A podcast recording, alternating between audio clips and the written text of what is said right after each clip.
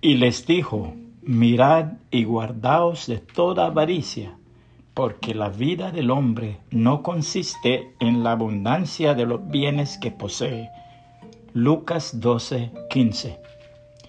Un hombre se fue un día a caminar por una montaña. De repente vio que en el lugar donde posaba la planta de sus pies había algo como un polvo brilloso.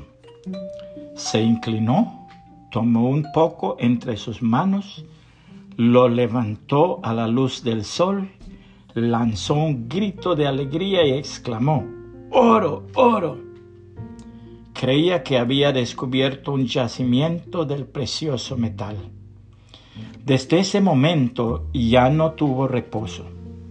Todo su empeño era almacenar oro. Llenaba cántaros, vasijas y cuantos recipientes había en su casa. De noche se desvelaba haciendo planes y concibiendo proyectos de todas aquellas cosas que iba a realizar con su riqueza. Un día se fue al mercado de metales preciosos a vender su oro. Observó que todos a los que le proponía venderle su oro se reían y le daban las espaldas. Intrigado por esto y sospechoso de que algo inusitado ocurriese, le preguntó a uno de los mercaderes, ¿qué sucede con mi oro? ¿Es que no tiene ningún valor?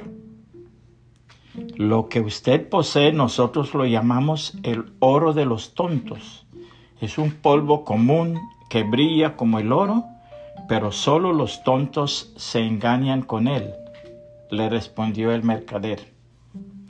La palabra de Dios nos dice, sean vuestras costumbres sin avaricia, contentos con lo que tenéis ahora, porque Él dijo, no te desampararé ni te dejaré de manera que podemos decir confiadamente, el Señor es mi ayudador, no temeré lo que me pueda hacer el hombre. Hebreos 13, 5 y 6. Que el Señor Jesucristo le bendiga y le guarde.